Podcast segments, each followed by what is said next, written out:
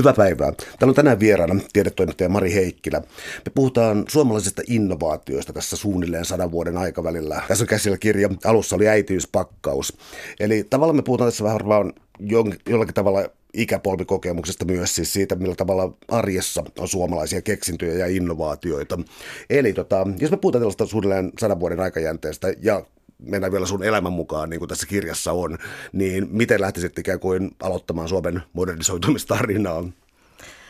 No kyllähän se varmaan, tämä kirjan nimikin alussa oli äitiyspakkaus, niin kyllä se varmaan pitää lähteä siitä, että kuitenkin mä puhun tässä vaikka omasta elämästä niin tässä vähän näiden keksintöjen kanssa, mutta myös oman, omien vanhempieni suurten ikäluokkien elämästä, niin kyllähän voi ajatella siitä, että se koko kehitys lähtee siitä, että silloin kun he oli lapsia, Suomi oli oikeastaan kehitysmaa, eli täällä oli korkea lapsikuolleisuus, oli, koulutustaso oli matala, ja itse asiassa Suomen tähän korkeaan lapsikuolleisuuteen kiinnitettiin ihan kansainvälisesti huomiota ja se oli yksi tämmöinen kokonaan, tai, tai sanotaan, että siitä nousi tämä idea, että pitäisi olla keino, millä saadaan äidit äidit hygienia tietoisiksi ja siitä lähti idea neuvoloista ja äitiyspakkauksista, jolla saadaan naiset sinne neuvolaan. Eli äitiyspakkaus oli houkutin, millä saatiin naiset sinne. Eli kyllä se lähtee siitä, että sitten heidän lapsuudessaan alkoi se kehitys, koulutus alkoi kehittyä ja yhä useammat, yhä useammat lähti oppikouluihin ja yliopistot alkoi, ja sitten suuret ikäluokathan aiheutti varsinaisen rynnistyksen sitten koulutukseen, korkeakoulutukseen ja myös ihan keskiasteen koulutukseen. Eli se koulutus oli se varmaan, mistä se lähti. Yksi teema, joka sulla menee tässä, kulkee mun mielestä pitkin sun kirjaa, on siis se, että hyvin moni näistä innovaatioista jollakin tavalla lähtee aika huomaamatta, että siellä voisi ehkä väittää, että siellä on nimenomaan tällainen niin koulutus tai jokin tällainen taustalla, mutta ei ole tehty mitään sellaisia valtavia projekteja valtavalla rahoituksella. Eli lähdetäänkö jostakin niin kuivauskaapista liikkeelle. Siis luulisin, että Suomea on jotenkin leimannut tällainen tietty pragmaattisuus. Neuvolat, kuivauskaapit, tämän kaltaiset. Mistä ne on yleensä edes tullut Suomeen? No varmaan just nämä alkuvaiheen keksinnöt kuvaa sitä, että meidän se koulutustaso oli aika alhainen. Ne keksinnöt ei ollut mitään valtavia teknisiä innovaatioita. Vaikka Aivirehuhan sai Nobelin palkinnon, niin eihän sekään loppujen lopuksi ole mikään valtavan monimutkainen keksintö. Siinä lisätään vaan happoliuosta, jotta saadaan rehu säilymään paremmin. Eli kyllä ne aika tämmöistä käytännönläheistähän nämä on, jos katsoo näiden varsinkin varhaisvaiheen keksintöjen historiaa, niin nehän oli hyvin tämmöisiä käytännönläheisiä kaikki. Uh, onko sukupuolella tässä merkitystä, koska tuli vaan mieleen, että joskus 1800-luvun puolella siis, uh, ja myöhemminkin oikeastaan, niin tota, yleensä kaikki viinavalistus ja bakteerivalistus ja muut tällaiset, tällaiset tulee tullut tota, naisten kautta. Näkyykö tämä suomalaisessa teknologian historiassa? Jaa, no kyllähän jos ajatellaan niitä varhaisia keksintöjä sitten näitä, mitkä on ihan noussut tämmöiseen laajaan julkiseen tietoisuuteen, niin kyllähän ne on se taas miesten kehittämiä, jos ajatellaan jotain radiosondia ja sitten näitä teollisia, kehi- teollisia keksintöjä, kuten kuparin liekkisulatusmenetelmä ja tämmöinen, mutta siihenkin on syynsä, että sitten jos ajatellaan sitä koulutusta, niin kyllähän se oli aluksi miesten heiniä. Miehet lähetettiin oppikouluihin ja yliopistoihin. Eihän tyttöjä vielä siinä vaiheessa ajateltu, että tytöistä olisi sellaiseen. Mutta onhan sitten, jos ajatellaan astiankuivaskaappihan on, on nais, naisen keksimä ja samoin jos ajatellaan näitä neuvolakeksintöjä ja tämmöisiä, niin niissä taustalla on sitten usein tämmöisiä hyvin aktiivisia naisia, jotka on ollut siinä alulle panijana. Mannerheimin lastensuojeluliittokin oli, vaikka oli kenraali Mannerheimin nimeä kantoi, niin se oli kuitenkin hänen siskonsa oli siinä hyvin aktiivinen, Sofi Mannerheim. Että kyllä naiset on siellä vahvasti taustalla. Täällä on tänään siis vieraana tiedetoimittaja Mari Heikkilä. Me puhutaan suomalaisista innovaatioista noin sadan vuoden perspektiivillä. Ähm, voisi ottaa kaksi, tota, no niin, siis puujalka ja kivijalka tai oikeastaan metallinen, eli siis Suomen metsäteollisuus ja toisaalta sitten sotakorvaukset. Metsäteollisuus, mä yrittäisin tällaista kysymystä oikeastaan, että ää, sehän ei ole häipynyt Suomesta mihinkään, mutta onko se tullut sellaisia johdannaisia niin kuin nykyajan ää, innovaatioita, jotka edelleen pyörittää Suomea, mutta ehkä sellaisessa muodossa, mitä me ei niin helposti huomata?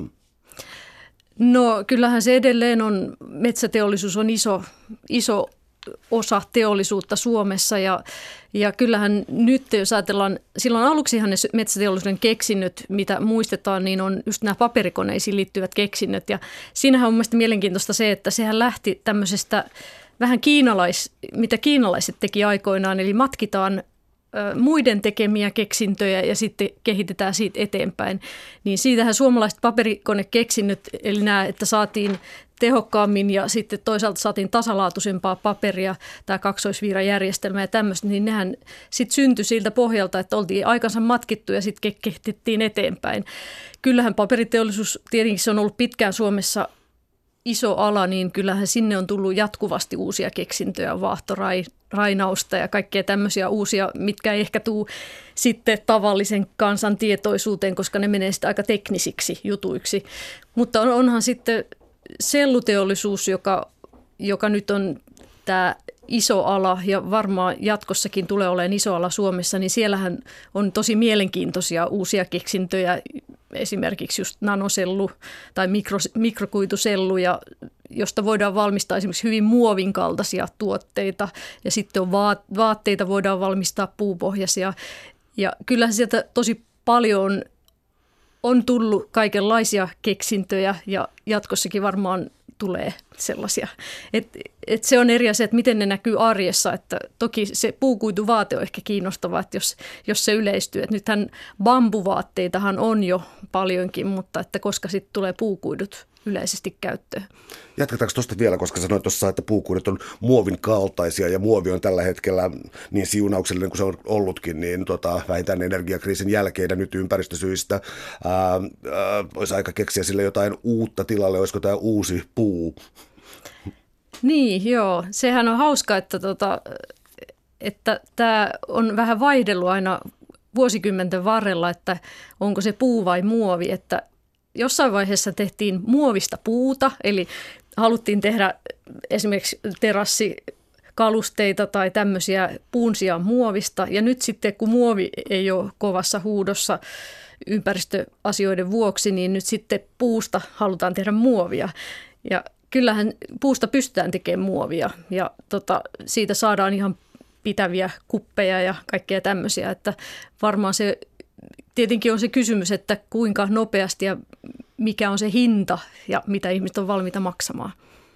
No jos me lähdetään ikään kuin kuluttajaperspektiivistä tähän näin ja tullaan tällaisiin, äh, sanotaan yleisesti ikään kuin kotitaloushyödykkeisiin tai tällaisiin arjen hyödykkeisiin, se on ehkä sana, mitä mä pikemminkin haen, niin äh, syntyy esimerkiksi siis erilaiset keittiöinnovaatiot, muovi tässä yhteydessä ja siis yleensäkin tällainen ikään kuin ehkä amerikkalainen malli. Onko tämä suoraan Amerikka-perua vai oliko Suomi jotenkin oma lukunsa tässä? Kyllähän, jos ajatellaan, miten muovi tuli Suomeen, niin kyllähän se tuli niin kuin monet asiat pikkusen sitten myöhässä. Tai sanotaan, että vähän aina Suomi seuraa näitä kansainvälisiä trendejä, mutta sitten se, se ylipäätänsä mä tietenkin mietin aina tätä kirjaa kirjoittaessa, että mitä voi edes kutsua suomalaisiksi keksinnöiksi, koska monestihan keksinnöt on silleen, että ne ne ei ole niin selvästi, että yksi ihminen on keksinyt, vaan sitten sitä on kehitetty eteenpäin ja sitten loppujen lopuksi se tuote, mikä on lyönyt itsensä läpi, niin se voi olla sitten, että se ei olekaan se ihan alkuperäisen keksien idea, vaan että se on siitä jatkojalostettu. Mutta kyllähän muovin suhteen suomalaiset otti hyvin, hyvin, hyvin aktiivisesti muovin käyttöön ja siitähän tuli aika kuuluisia esimerkiksi huonekaluja, tiedetään nämä pallotuolit sun muut, eli ja sitten samoin tuli näitä astioita ja Suomihan muovin oli, otti tosi avosylin vastaan, oli näitä muovivaatteita ja kaikkea mahdollista. Eli Suomi on ollut silleen kyllä aktiivinen. Ja se on ehkä, mikä tulee muutenkin esiin tässä, niin tuli esiin, että suomalaiset on aina ollut tosi hanakoita ottamaan uusia juttuja käyttöön ja kokeilemaan ja ehkä kehittämään eteenpäin. Ja se on ollut mun mielestä semmoinen vahvuuskin, että, että on aina haluttu omaksua uutta. Ja mitä sitten, vaikka se on Amerikasta, niin ihan hyvä, jos otetaan käyttöön hyvät keksinnät. Täällä on tänään siis vieraana tiedetoimittaja Mari Heikkilä. Ja me puhutaan innovaatioista, suomalaisista innovaatioista noin sadan vuoden perspektiivillä äsken käytiin kodeissa sisällä, mutta myös talojen rakentaminen on yksi tällainen innovaatio, mikä on ollut, joka sotien jälkeen oli Suomessa välttämättömyys. Eli tota, kertoisi se tästä, miten tällainen teollisuus lähti käyntiin? No sehän lähti siitä, kun sotien jälkeen oli ensinnäkin oli menetetty alueita ja oli menetetty taloja ja se rakennustarve oli ihan valtava. Oli valtava määrä, satoja tuhansia ihmisiä oli ilman asuntoja siinä vaiheessa. Oli Karjalan evakot, oli, oli iso tarve sille, että rakennetaan nopeasti ja perheet tarvitsi koteja. Ja siinä vaiheessa, tai itse asiassa jo ennen sotia tuli ensimmäiset tyyppitalopiirustukset, eli valtio tilasi tämmöisiä piirustuksia, millä saataisiin standardoitua, nopeasti rakennettua samantyyppisiä taloja, rintamamiestaloja, jotka sitten yleistyi tosi nopeasti ja niitä rakennettiin iso määrä silloin.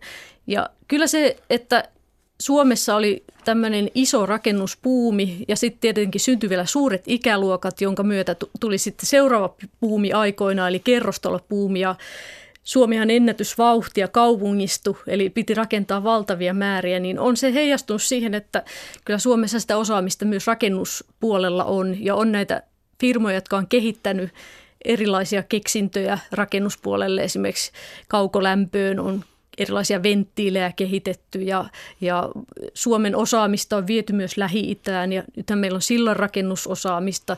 Eli tällaista infrastruktuurin rakentamista tehtiin tosi paljon tuossa lyhyessä ajassa ja kyllähän se näkyy sitten myös talonrakennuksessa ja muussa teollisuudessa tällaisessa, muussa rakennusteollisuudessa. No jos mennä osittain henkilöhistoriaa, koska sun kirjassa on myös voimakas henkilöhistoriallinen ote siinä mielessä, että käytetään aika paljon tällaisia äh, ikään kuin arkisia innovaatioita, jotka tulee myös niin kuin muistojen ja kokemusten kautta, niin ähm, mua on aina viehättänyt ilmeisesti kulutushyödykkeet tai muut tällaiset. Miten siis tota, tällaiset innovaatiot, mitkä tuli lapsuudessa, lapsuudessa voimaan. Mä tarkoitan siis sitä, että muovi yleistyi leikkikaluissa ja tällaisessa. Onko sulla joku ikään kuin kiinnekohta, joka sai sut innostumaan jostakin teknologiasta erityisesti jo siltä ajalta? No se tuli oikeastaan vähän siitä se se, että ylipäätänsä tässä on mun henkilöhistoria, niin tuli vähän semmoisesta, että mä jotenkin ajattelin, että aika paljon on jo semmoisia kirjoja, joissa on esitelty näitä keksintö, keksintöjä ja keksintötarinoita. Ja sitten jotenkin tuli semmoinen, että, että jotenkin olisi hauska laittaa ne keksinnöt siihen aikaympäristöön. Ja mä eikä ajattelin, että okei, voisi kertoa vaan historiasta, mitä silloin samaan aikaan tapahtui. Mutta sitten jotenkin mä ajattelin, että kun monet näistä keksinnöistä – esimerkiksi Enstex tai Linux tai IRC, niin mulla on aika läheisiä suhteita niihin. Eli mut on puettu Enstex-haalareihin lapsena. Mä oon, mä oon Otaniemessä, kun asuttiin Otaniemessä, niin oli ensimmäisiä, tai Linux tuli silloin juuri käyttöön ja sitten samoin IRK oli sitten tullut aktiiviseen käyttöön. Eli aika monelle mulla on tällainen hyvin henkilökohtainen suhde. Ja sitten mä mietin semmoista, että se voisi olla semmoinen sitova kehystarina tähän kirjaan, että sitten liittäisin sen vähän aina siihen aikakauteen ja kertoisin vähän siitä aikakaudesta samalla.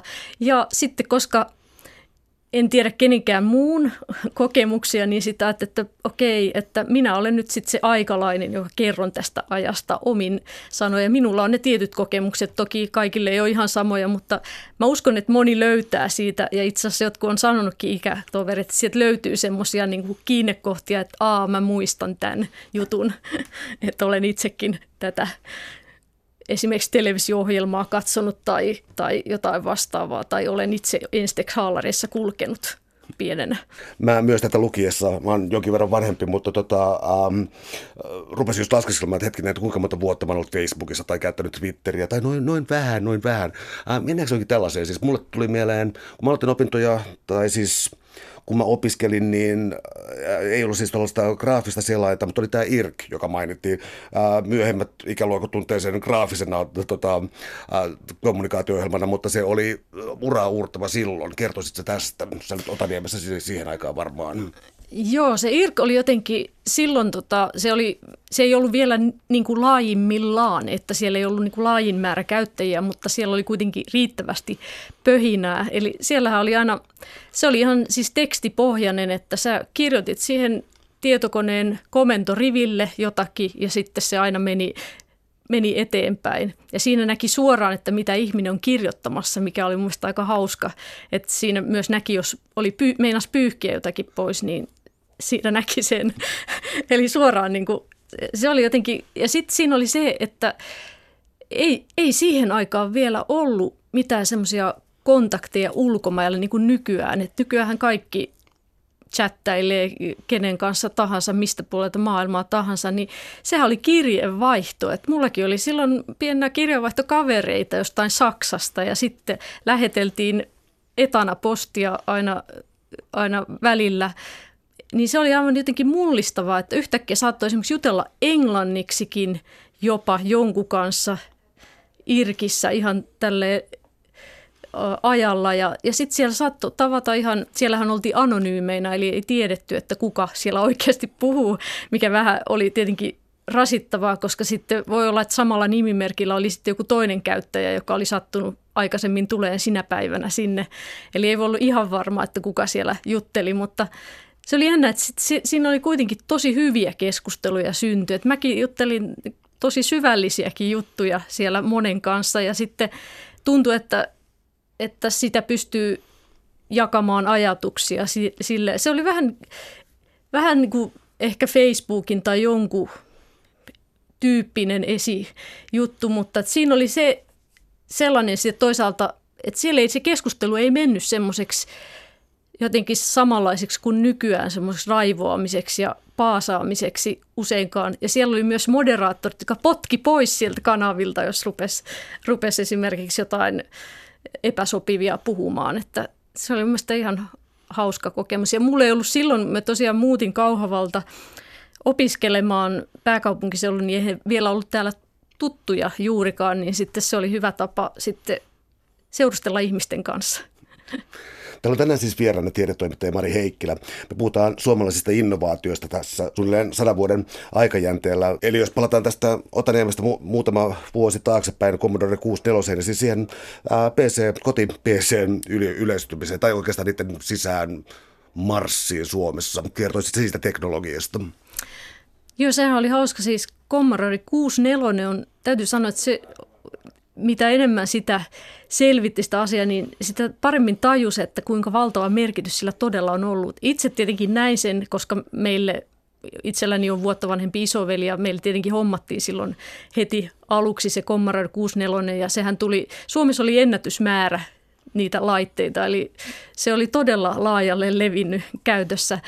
Mutta sitten mä luin jostakin sitten mä sel- selvitin, tätä, selvitin tätä kirjaa varten, että tosi monella nykyisellä IT-alan vaikuttajalla on ollut se Commodore 64. Okei, VIC 20 oli myös jollakin, se oli vähän varhaisempi muoto, mutta se oli niin todella iso asia. Ja sen mä muistan vielä, että silloin se oli aika paljon poikien juttu, se Commodore 64.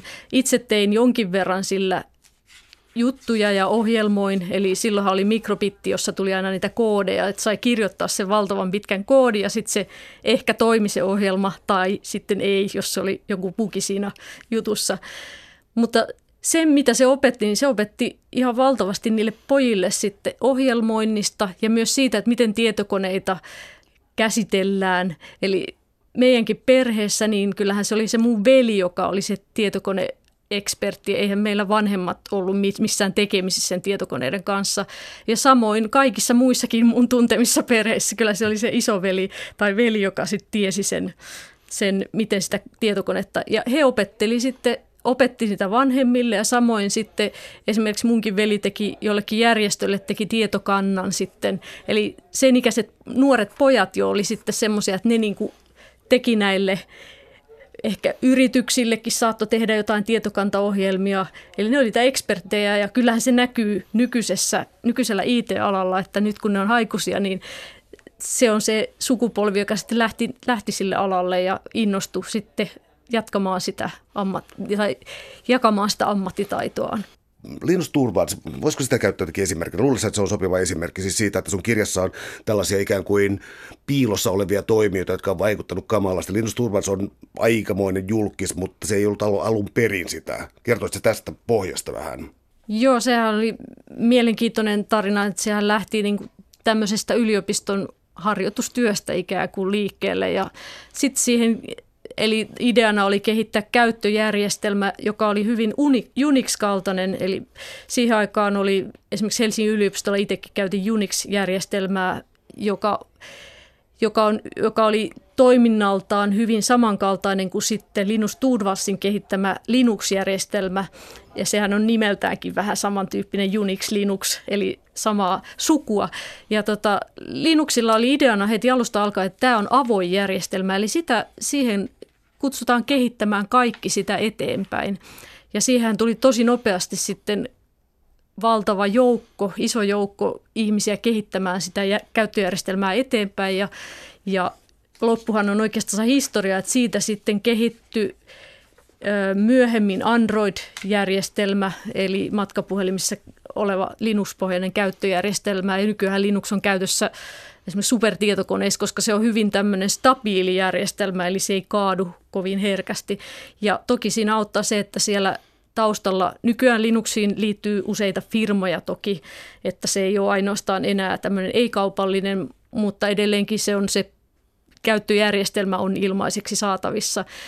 Ja sehän oli aika hieno idea ja tosiaan tässä nähdään se joukkovoima, että toisaalta Linux, laitto, Linux Turvalds laittoi sen käy, käyntiin, mutta että sitten kun oli iso määrä ihmisiä, jotka oli pienestä asti käyttänyt niitä kommarodeja ja ollut tietokoneista kiinnostuneita, niin sitten sit löytyi paljon kehittäjiä ja siitä tuli iso menestys ja laajalle levinnyt keksintö. Täällä on tänään siis vieraana tiedotoimittaja Mari Heikkilä. Me puhutaan suomalaisista innovaatioista noin sadan vuoden perspektiivillä. Nimellä alussa oli äitiyspakkaus, Mari Heikkilän kirja. Ää, tota, sun henkilökohtaisessa historiassa nousee ää, esiin sun koulutuksen ja myöhemmän ammattitoiminnan takia biotieteet. Ja tota, niistä en muista tehneeni ohjelmaa ainakaan vähän aikaan. Eli tota, um, biotieteet, miten mä sen oikeastaan muistan, oli siis sellainen, että nyt ratkaistaan ihmisen perimä ja DNA on kaikkia, siis suunnilleen jotain analogioita, että DNA on Jumalan käsikirjoitusta tai jotain. Um, näin ei ollut. Mitä tapahtui? Sehän oli just silloin, kun aloitin opiskelut, aloitin 94 opiskelut ja silloinhan oli, oli jo sellainen ajatus, että tämä on nyt ihan valtava juttu ja tämä ihmisperimän perimän sekvensointi, että se tulee mullistamaan kaiken, tai tämä tuli itse asiassa vähän myöhemmin sitten, mutta että joka tapauksessa tämä on niin kuin, sen jälkeen me tiedetään kaikki ihmisestä. Mutta sitten mä olin myös mukana silloin vielä, olin tutkijana ja sitten kun se valkeni, että ei tämä nyt ihan näin olekaan. Eli tajuttiin se, että okei, me tiedetään ne reseptit, me tiedetään ihmisen nämä valmistu, proteiinien valmistusohjeet, mutta se on vielä hyvin pieni osa sitä kokonaisuutta. Eli ei se kerro kerro vielä sairauksista paljoakaan, että on paljon monimutkaisempi juttu. Ja sitten ruvettiin sen jälkeen puhumaan, että okei, tarvitaan niin kuin proteomi, eli kaikkien proteiinien kaavat ja kolmiulotteiset rakenteet. Sitten me tiedetään jotakin, mutta itse asiassa jo siinä vaiheessa tajuttiin, että sekä ei kerro kaikkea. Mutta nythän sitä ollaan selvittää. Sitten on metalobolomi, eli aineenvaihduntatuotteet. Sekä ei kerro kaikkea. Eli tavallaan ihminen, tajuttiin, että tässä on niin monta kerrosta, että se pelkkä resepti ei kerro kaikkea, eikä ne, että mitä tuotteita, että sitten tarvitaan hyvin tämmöistä tarkkaa tietoa, esimerkiksi jostain, jos halutaan selvittää Alzheimerin taudin syntyä, niin se on niin monimutkainen prosessi, että siihen tarvitaan niin kaikkein mahdollista. Tarvitaan sitten geenitietoa, tarvitaan tietoa proteiineista, tarvitaan tietoa siitä, miten ne liikkuu siellä soluissa. Eli se on hyvin tämmöinen monimutkainen prosessi. Ja tietenkin se vähän, se huuma siitä sitten vähän laantui, että jotenkin sit bioalaan pikkasen petyttiin. Ja Suomessahan tämä näkyy sitten 2000-luvulla aika radikaalisti siinä, että sitten huomattiin myös, että nämä bioalan yritykset on auttamattoman hitaita kehittämään niitä lääkkeitä. Ne ei synny niin nopeasti, että joku matkapuhelin tai elektroninen laite syntyy paljon nopeammin kuin nämä lääkekeksinnöt. Ja sitten siihen petyttiin aika lailla ja se näkyy sitten aika lailla siinä alan rahoituksessa ja kaikessa. Ähm, mä oon jostakin lukenut ja omaksunut sellaisia ajatuksia, että jos puhutaan teknologiasta ja tässä yhteydessä myös biotieteestä, että lyhyellä aikavälillä liiotellaan ihan hirvittävästi. Siis tulee kauhean haippi siitä, että tämä muuttaa kaiken, mutta pitkällä aikavälillä vähätellään, että se tuleekin yllättäen ikään kuin tällainen pitkä häntä, joka sitten niin kuin, äh, vasta myöhemmin ilmenee, kuinka merkittävä tämä muutos sittenkin oli. Ja tällä johdattelevalla kysymyksellä mä kysyn sitä, että mitä juuri nyt tapahtuu, koska mun mielestä sun kirjasta tulee ainakin siis sellainen kuva, että monta pientä asiaa tapahtuu tällä hetkellä. Mitä sä haluaisit nostaa vaikka biotieteestä esiin? No jos mä ajattelen, tässähän on tässä kirjassakin sitten loppupuolella näitä uudempia keksintöjä. Ja sitten sit siinä on vähän semmoista surullisuuttakin siinä tarinassa, että kun itse asiassa mä jouduin tätä muokkaan sitten tässä loppuvaiheessa vielä tätä kirjaa sen takia, että olin kirjoittanut tästä HIV-rokotteesta. Suomessa on Fit Biotech on kehittänyt HIV-rokotetta ja se on ollut myös pitkän, pitkä projekti, minkä voi ymmärtää, jos katsoo, että suuri osa lääke, lääkekehityksestä kestää vuosikymmeniä. Niin se ajautui nyt konkurssiin. Sitten oli uutinen Helsingin Sanomissa tuossa tämän vuoden alussa. Vähän se jotenkin tuntui, että kun mä tein näitä juttuja, niin se, se kuvio toistui valitettavasti, että, että okei, kaikki ei mennyt konkurssiin, mutta sitten myytiin ulkomaille aika, aika edullisesti esimerkiksi yhdysvaltalaiselle isommalle firmalle ne keksinnöt. Näin kävi esimerkiksi Hormos Medicalin tässä vaihdevuosilääkkeessä Ospemifeenissä, että et sit se kärsivällisyys loppu ja sitten sitten ne firmat myytiin. Ää, miten sellainen asia, että olen huomannut vaan, että jos tiedelehdissä siteerataan jotakin tutkimuksia, niin jos oli vielä aikoinaan sellainen tutkijatyyppi, joka yksin tai sitten jopa sitten ää, saattoi olla tiedemiesporukka, ehkä neljä tai viisi, niin nyt jossakin Nature-lehdessä, jos julkaistaan joku tutkimus, siellä saattaa olla jopa siis tuhansia jopa tekijöitä yhdelle artikkelille. Ää, onko Suomi tällä tavalla verkostoitunut tai rihvastoitunut vai mitä termiä pitäisikään käyttää? Kyllähän se on käytännössä ihan pakko olla verkostoitunut, että ei nykyään, nykyään ei enää millään alalla, ei edes matematiikassa ole sellaisia tutkijoita, jotka tai sanoa, että siellä nyt ehkä voi jokunen olla vielä semmoinen yksinäinen hiihtäjä, mutta kyllä mitä mä oon matemaatikkojenkin kanssa jutellut, niin se on yhteistyötä. Eli tosi paljon se on kansainvälistä yhteistyötä, eli saman alan tutkijoiden kanssa tehdään hommia. Ja kyllä se mielikuva semmoisena yksinäisestä puurtajasta on, on vähän niin kuin vanhentunut. Mutta toki niin kuin jos ajattelee näitä keksintökertomuksiakin, niin siellä tarvitaan semmoisia sinnikkäitä sissejä. Että semmoisia, jotka jatkaa ja jatkaa, vaikka sitten tuntuu vaikealta. Mielestäni siinä, jos ajatellaan, niin hauska kertomus oli se, kun, kun tota, Mä itse asiassa yksi, yksi, mistä tämä idea tähän kirjaan tuli, oli se, että mä 2015 tein tiedelehteen tämmöistä palstaa Heureka, jossa oli tämmöisiä keksintökertomuksia, joihin mä haastelin tutkijoita, jotka oli kehittänyt jotain uutta. Yksi hauska kertomus oli, äh, haastelin Antti Kontiola, joka oli kehittänyt tämmöisen silmänpainemittarin. Hän on lääkäri ja hän, hän sitten kertoi siitä monien vuosien yrityksestä, kukaan ei oikein uskonut, että, hän, että tämä keksintö on niin hyvä. Ja sitten tota, rahoitusta ei löytynyt mistään, se oli vä- välillä pöytälaatikossa se koko keksintö. Ja sitten sit sehän lopulta jossain vaiheessa hän ommasi itse tämmöiset jyrsimet ja kaikki pelit ja vehkeet autotalliinsa ja valmisti itse niitä ö, prototyyppejä. Ja sitten hän, hän vielä opetteli CAD-ohjelmointia, eli että pystyi niin myös tekemään nämä kaikki ohjelmistot. Ja no sitten lopulta, lopulta hän löysi siihen rahoittaja ja sitten se oli tosi nopeasti se silmänpainemittari nousi suosio ja se kaikki tuotekehityskulut oli ja nykyään se on ihan suhteellisen iso firma, joka tekee näitä silmänpainemittareita, suomalainen firma edelleenkin. Jos jatketaan mittareissa, niin Suomessa on ainakin hetkinen Polar ja Suunto taitaa olla myös suomalaisia. Onko suomalaiset erityisen hyviä tämän kaltaisessa teknologiassa? On aika paljon kyllä mittareita, että on, se on kyllä totta, että Suomessa ollaan ehkä mittaaja kansaa. Ja tota, mutta osittain se on varmaan sitäkin, että meillähän on paljon insinöörejä. Ja tämä taas varmaan johtuu siitä, että silloin, silloin kun insinöörikoulutus tai ylipäätänsä suomalaiset rupesi kouluttautumaan, insinööreistä oli valtava pula. Juurikin sen takia, että piti rakentaa, piti tehdä infrastruktuuria, piti teollisuutta nostaa. Että et se tarve insinööreille oli suuri ja niitä koulutettiin ja nykyään Suomi on aika insinöörimaa ja insinöörithän mittaa paljon. Eli se mittaus on yksi semmoinen iso ala, missä meillä on paljon keksintöjä. Itse asiassa jos katsotaan ihan jotain patenttitilastoja, niin suuri osa suomalaiskeksinnöistähän on juuri tämmöisiä teollisuuden keksintöjä, tuotekehityskeksintöjä. Eli kyllä Suomi on hyvin tämmöinen niin kuin teollisuus- ja insinööri valtaisten keksintöjen maa. Toki tähän kirjaan mä sitten halusin ottaa semmoisia aika lähellä ihmistä olevia keksintöjä myös, että niitäkin on sitten biologia lähellä oleva aihe on sitten myös tuota ravinto ja siihen kuuluvat innovaatiot. Siis tällä hetkellä tuntuu vähän siltä, että suuri osa uusista ravinto, äh, ravintoaineista on innovaatioita, eikä pelkästään jonkin vanhan löytämistä uudestaan. Äh, otan vaikka peruskaura, niin kuin sanonta kuuluu, joka ei ole enää peruskauraa, vaan tota, mitä, mitä kaikkea se oikeastaan ravintoaineessa on tekeillä tällä hetkellä?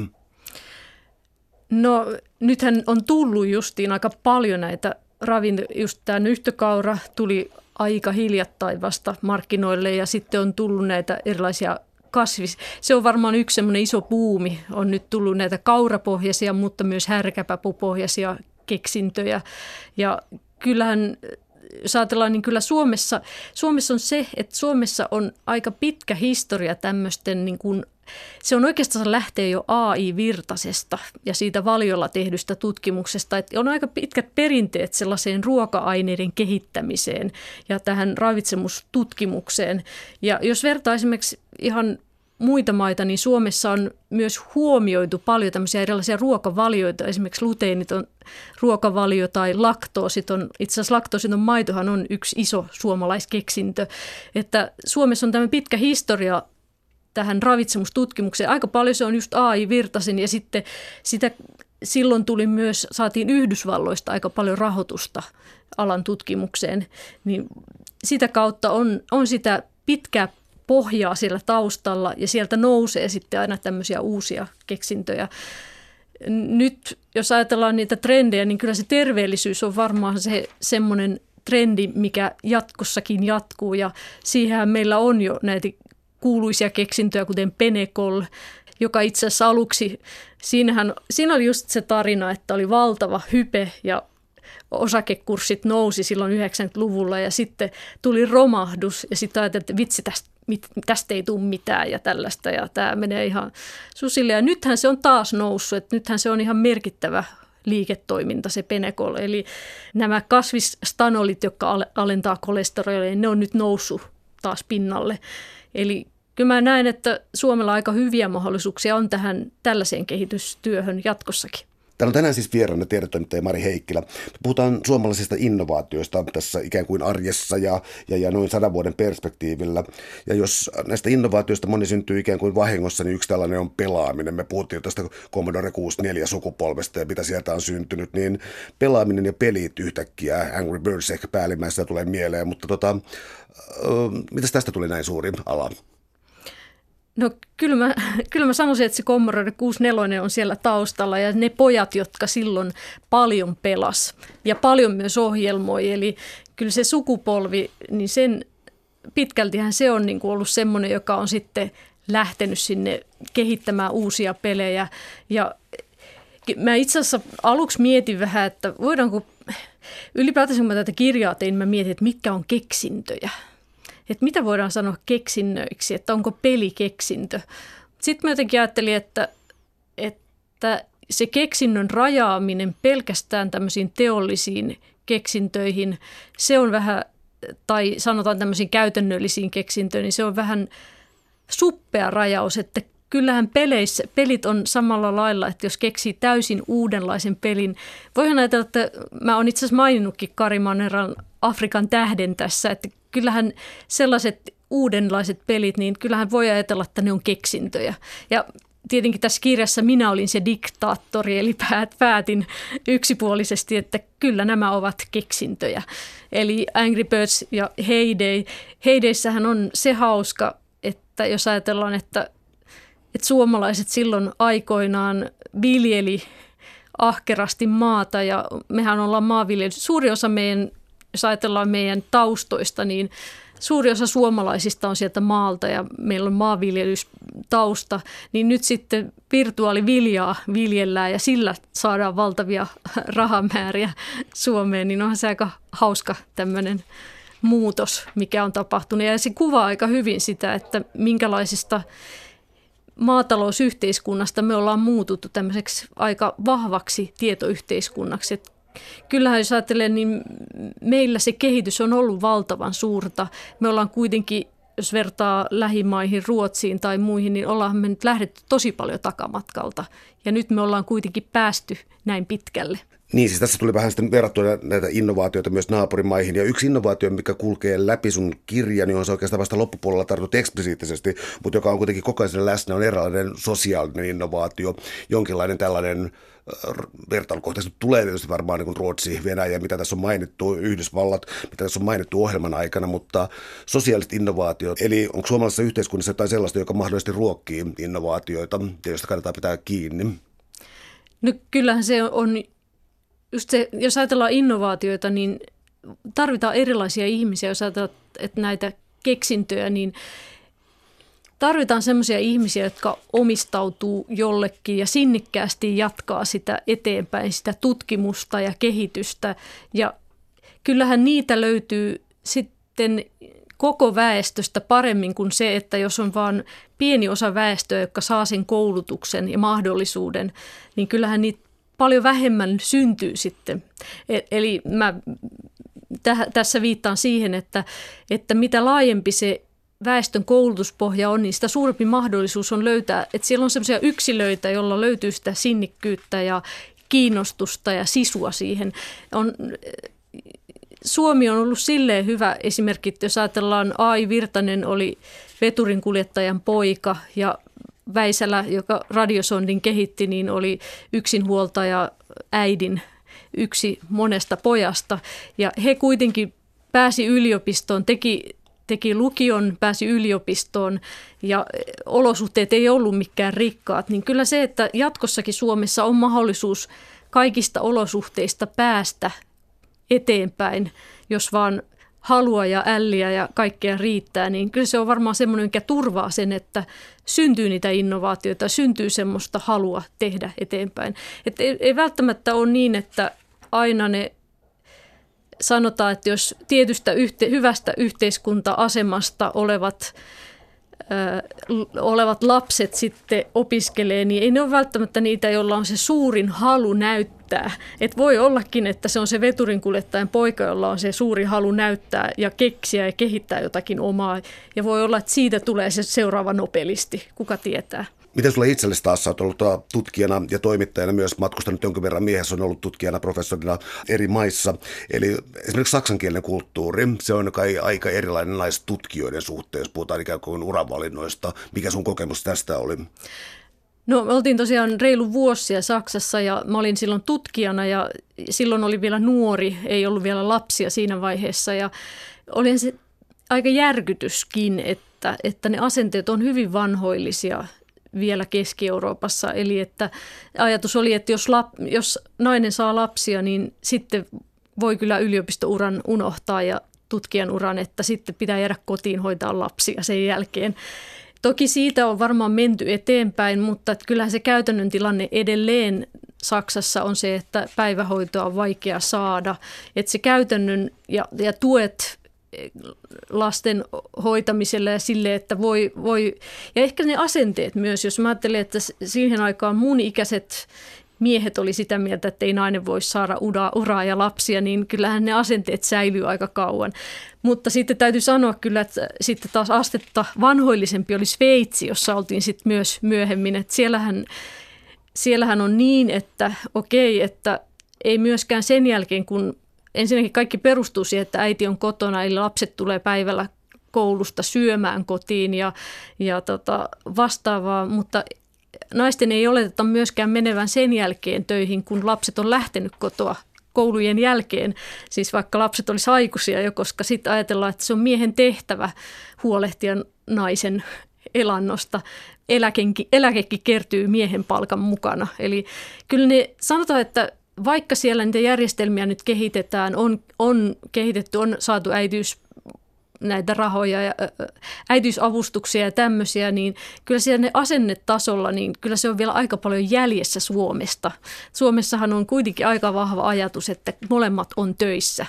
Et ei, et se on oikeastaan toisipäin, että se on vähän epäluonnollista, jos äiti on kotona – valtavan pitkään. Että jos olisi esimerkiksi siihen asti, kunnes lapsi täyttää 18 vuotta kotona, niin kyllähän sitä vähän ihmeteltäisiin. Ja se on Suomen mun mielestä vahvuus, että naisilla on mahdollisuus olla työelämässä, että ei hukata niitä naisia sitten siinä, siinä tota, että kyllähän naisissa, naisilla, naisista on hyötyä, mä uskoisin työelämässä ihan siinä, missä miehistäkin. Miten sä näet nykyisen tilanteen, jossa siis ää, nyt juuri puhutaan esimerkiksi pitkän matematiikan opetuksesta kouluissa ja siis äm, korkeakoulun tutkinnon suorittaneista ihmisistä siis naisia on ehdottomasti valtaosa suhteessa miehiin ää, ja tota, äm, toisaalta on tällaisia niin kuin pitkän matematiikan ja toisaalta sitten vielä tämä, mitä me ollaan puhuttu, nämä pojat, jotka oli näissä ATK-kerhoissa ja teki tätä, tässä on tuntuu olevan niin kummallinen ristiriita ilmassa. Miten sä näet tämän, tämän ratkeako se tästä jotenkin huonoon suuntaan? Tietenkin toivoisin, että se menisi parempaan suuntaan. Eli jotenkin kyllä mä näkisin, että kouluissa pitäisi jotenkin niihin poikiin pitäisi. Mutta pojilla on varmaan se, se ongelma, jos ajattelee, niin on se just se semmoinen, että miten siinä tuettaisiin siinä teini-iässä, joka on aika vaikea aika, että saataisiin ne pojat pysymään, pysymään jotenkin innostuneina tai innostumaan jostakin niin paljon, että sit siitä tulisi esimerkiksi se ura. Että kyllähän siinä, mutta sitten toisaalta mä jotenkin näen, että sitten taas kyllähän se työelämässä se taas tasottuu, että sitten vaikka olisi kuinka kympin tyttö, niin kyllähän se sitten kuitenkin käy niin, että ne miehet sitten menee vähän ohi siitä, että, että miehillä on, on kuitenkin sitten hyvät mahdollisuudet sen jälkeen sit siitä päästä, että ei, ne kympin numerot ei välttämättä sit auta tyttöjä kuitenkaan ihan hirveästi. Sun tausta sekä tutkijana että toisaalta myös tiedetoimittajana, niin ähm, menemättä tässä mitenkään poliittiseksi tai ainakaan puoluepoliittiseksi, niin voisi sanoa, että no ainakin mun mielestäni Suomessa on ollut viime vuosina vähän koulutuskielteinen ilmapiiri ja on siis puhuttu aika halveksujen professorien kesälomista ja, ja, ja kaiken maailman dosenteista. Oikeastaan niin ymmärtämättä mun mielestä niin kuin juuri mitään tutkijatoiminnasta. Olisi mukava nähdä sellainen kertomus, että jotenkin sivistysyhteiskunta säilyy, mutta miten nyt tieteen rahoitus ja tutkimus tällä hetkellä? Äh, onko siinä jotain lohtua näkyvissä? No kyllähän nyt näyttää siltä, että ollaan, se asenne on sellainen, että nyt halutaan panostaa taas koulutukseen ja jotenkin nähdään se merkitys, että kyllähän mä aika toiveikas on nyt, että näyttää siltä, että on, ymmärretään kyllä tämä asia. Että jotenkin se jotenkin jossain vaiheessa itse asiassa Yhdysvalloissa oli myös tämmöinen ajatus, että se on ehkä vähän tullut Suomeen, että jotenkin että ei koulutusta tarvita. Että Steve Jobs pärjäsi ihan hyvin, vaikka keskeytti college-opinnot ja ihan valtavia menestystarinoita voi tulla ilman, mutta sitten jotenkin ei nähdä semmoista, että ei jotain atomikerroskasvatusta kehitetä peruskoulupohjalta, että siinä pitää olla sitä tiedettä ja tutkimusta taustalla. Okei, on paljon keksintöjä, joita voidaan kehittää ihan hyvin peruskoulupohjaltakin, mutta että kyllä monissa, jos ajatellaan Suomen keksintöjä, jotain sykemittareita tai Nokian kännyköitä tai lääkkeitä, mitä tahansa, niin kyllä niissä on valtavasti tutkimusta ja tiedettä pohjalla. Ja vaikka ne ei olisi suoraan yliopistossa kehitetty, niin sit se on kuitenkin hyödynnetty sitä yliopistotietoa. Mä jotenkin, mun mielestä sellainen mielikuva olisi jotenkin hyvä, että että tiede, on vähän niin, tiede ja tutkimus on vähän niin kuin pohja, maapohja, jossa on siemeniä. Ja sitten niistä siemenistä kasvaa erilaisia kasveja, jotka on niitä satoa, sitä, niitä mitä voidaan sitten myydä, jolla voidaan, voidaan tehdä liiketoimintaa. Mutta jos jos ei me huolehdita sitä maaperästä, jos ei me istuteta sinne uusia siemeniä, niin ei niitä uusia tuotteitakaan, uusia kasveja synny. Ja jos me vaan leikataan aina se pelto matalaksi, eikä ikinä hoideta sitä ja istuteta, niin sitten loppujen lopuksi kyllä se köyhtyy ja kuolee. Et, et siinä mielessä sellainen perustutkimus ja ihan se, se, mitä yliopistolla tehdään, niin se on tosi tärkeää, koska sen pohjalta sitten jää sitä tietoa ja, ja sen pohjalla voidaan rakentaa niitä uusia keksintöjä. Onko olemassa edes niin loogisesti mitään mahdollisuutta rahoittaa jotenkin eri tavalla kuin ikään kuin tavallaan niin kuin odottaa sattumaa, koska kuulostaa vähän turhan ähm, kyyniseltä väitteeltä, mutta mä tarkoitan tuolla pikemminkin sitä, että on jotakin vaikka valtion kärkihankkeita, toisaalta puhutaan paljon bisnesenkeleistä ja siis tämän kaltaisesta, mitä markkinataloudessa taas tapahtuu suoraan. Luuletko että voidaan olla silleen, niin kuin, että tuossa on jotakin lupaavaa, tapahtuu tuossa jotakin lupaavaa, onko jokin julkinen sektori tai markkinatalous tarpeeksi nopea, nopea tällaisen tällaiseen, vai tuleeko nämä ikään kuin, ikään kuin vahingossa, joka tuntuu aina joskus olevan sellainen, että vahingossahan toi syntyi. Se on just se valitettava, että kun sitä ei voi ihan täysin ennustaa, kun ei, ei voi tietää, jos tutkitaan jotain suprajohtavuutta jossain yliopistossa niin kuin mieheni itse asiassa tutkii, että, että tuleeko kehityksiä jotain keksintöjä. Se tiede menee koko ajan eteenpäin ja tämä tutkimus vie sitä eteenpäin, mutta että syntyykö sieltä joku semmoinen Nokian kaltainen keksintö, joka sitten tuo valtavasti rahaa, niin se on hirveän vaikea tietää. Vähän samalla lailla kuin jos ajatellaan just sitä maaperävertausta, niin se on hirveän vaikea sanoa, että miten, se, miten voimakas kasvi siitä siemenestä kehittyy ja, ja tuottaako se valtavasti satoa vai kuihtuuko se pois. Sitten sit, sitäkin mä mietin, että voisiko tätä verrata siihen, että sitten yrittäisi lannottaa sitä tai jotenkin hirveästi, että auttaisiko se, niin ei se välttämättä sitten sit ole sekään, että hirveän vaikea varsinkin mä jotenkin näissä kärkihankkeissa on pieni se riski, että sitten että osataanko me ennustaa oikein, että tämä on nyt se. Ja plus se, että valitettavasti siinä käy niin, että, että sitten ne kärkihankkeet on jonkun vuoden ja sitten kyllästytään. Ja just kun se olisi ehkä saattanut ruveta tuottaa satoa, niin sitten kaikki rahoitus vedetään pois ja that's it. Niin on valitettavasti, kun mä tätä kirjaa tein, niin aika usein käy niin, että aluksi innostutaan ihan hirveästi ja ollaan ehkä vuosta tai jotakin innostuneita, mutta kun se keksintö ei synny siinä vuodessa, parissa, kolmessa, edes viidessä. Jos mä katson noita isoja keksintöjä, niin mikä ei ole viidessäkään vuodessa vielä pinnalla, kunnolla. Eli tota, pitäisi olla sitä kärsivällisyyttä, mutta eihän se niin kuin nykyajan, se, se kärsivällisyys ei ole ehkä se sana, mikä kuvaa tätä nykyajan menoa, mutta sitä tarvitaan semmoista pitkäjänteisyyttä. Ja sitten toisaalta on onni, että yliopistolla on kuitenkin sitä omaa rahaa, että ne pystyy jatkamaan sitä alan tutkimusta ja sitten voi olla, että sitten myöhemmin tulee sieltä jotakin.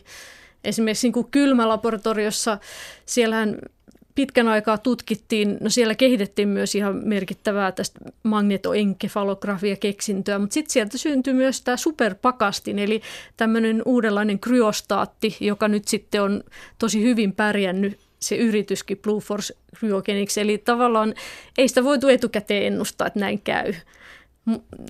Mutta jos osaisi, se on vähän sama kuin sijoitustoiminnasta, jos osaisi ennustaa, niin sitten hän aina pärjäisi ja aina, aina osuisi oikeaan, mutta kun ei harva sijoittaja osaa, niin ennustaa hyvin. Mä vielä tässä lopuksi mietin siis tällaista, että sä puhuit tuosta maasta ja maaperästä ja mun tuli mieleen vaan siis sellainen, että sun kirjassakin ähm, henkilöhistoriallistakin jo liikutaan vähän maasta toiseen, mutta samalla myös jotenkin niin yhteisöstä toiseen ja tämä Otaniemi nousi tässä esiin, ähm, mieleen tulee jotakin analogioita piilaaksosta tai jostain. Luulisin, ja sitten toisaalta myös tämä niin 80-90-luvun aika, jolloin syntyy IRK ja tämän kaltaiset asiat. Luulisin, että tarvitaan jonkinlainen ikään kuin kriittinen massa, sopiva määrä nörttejä tai sivistyneistöä tai jotakin tällaista, että, siis, että syntyy siis sellainen No siis, että syntyy siis sellainen, että syntyy sellainen kulttuuri, joka jollakin tavalla on valmis ottamaan vastaan uusia asioita ja innovaatioita. Luuletko, että tällaisesta, tällaista ikään kuin kriittisestä massasta on myös kyse? On joo, mutta se ei välttämättä se kriittinen massa siinä mielessä ole, että se ei vaadi välttämättä valtavaa massaa, vaan se lähinnä, että ihmiset kohtaa. Sitten taas jos on valtavan isot laitokset, niin voi olla, että siellä käy niin just, että fyysikot on aina keskenään, kemistit aina keskenään, ja näin edespäin. Et sitten taas esimerkiksi, no voin kertoa, että Jyväskylässä esimerkiksi on nanotiedekeskus, jossa on niin kuin samassa paikassa on biologia, kemistejä ja fyysikkoja. Siellä on tullut tästä poikkitieteellistä kahvipöytäkeskustelua ja sitä kautta myös tutkimusta virinnyt. Eli aina se ei vaadi niin kuin valtavaa massaa, vaan semmoista, että ihmiset tapaa toisiaan. Ja hauska esimerkki on itse asiassa tästä on toi puukipsi, joka nyt on tämmöinen uudempi keksintö, suomalainen keksintö, niin sehän syntyi sillä tavoin, että Antti Pärssinen ja Petro Lahtinen, siis TKK-opiskelijoita tai Aalto-yliopiston opiskelijoita, niin toinen tutkii puupohjaisia materiaaleja, toinen biohajoavia muoveja. Sitten ne sekoitteli kahvitunnilla, oliko se Antti Pärssinen sekoitteli kahvikupis, teki klönti, johon laittoi molempia ja huvikseen sekoitteli sitä. Ja sitten siitä muodostui semmoinen materiaali, joka tuntui aika semmoiselta jännältä ja ne käytti sitä vähän niin kuin stressilenua, puristeli sitä aina. Ja, no sitten sinne paikalle sattui tota ortopedi, kun niillä oli joku yhteinen tutkimusprojekti, siis ortopedian lääkäri. Ja hän sitten katsoi, että hetkonen, toi voisi olla muuten kipsimateriaalina, voisi olla hyvä. Ja siitä heräsi se ajatus, että hei, että tästä voisi tosiaan tehdä kipsimateriaali, koska kipsimateriaalit on nykyisin aika semmoisia sottasia ja ne on myös myrkyllisiä, että ne on niin kuin hankalia käsitellä. Ja tämä olisi tietenkin myös biohajoava ja tällainen luon ympäristöystävällinen vaihtoehto. Niin siitä heräsi se idea. Eli tavallaan tarvitaan vain, aika paljonhan tosiaan näissä kertomuksissa toistuu tämä sattuma, sattuma mutta myös sitä kohtaamista, eli vähän sopivat ihmiset kohtaa toisensa, niin siitä se jotenkin syntyy helposti se keksintö ja ehkä lähtee menemään eteenpäinkin. Suuri kiitos keskustelusta, Mari Heikkilä. Oli ilo. Kiitos.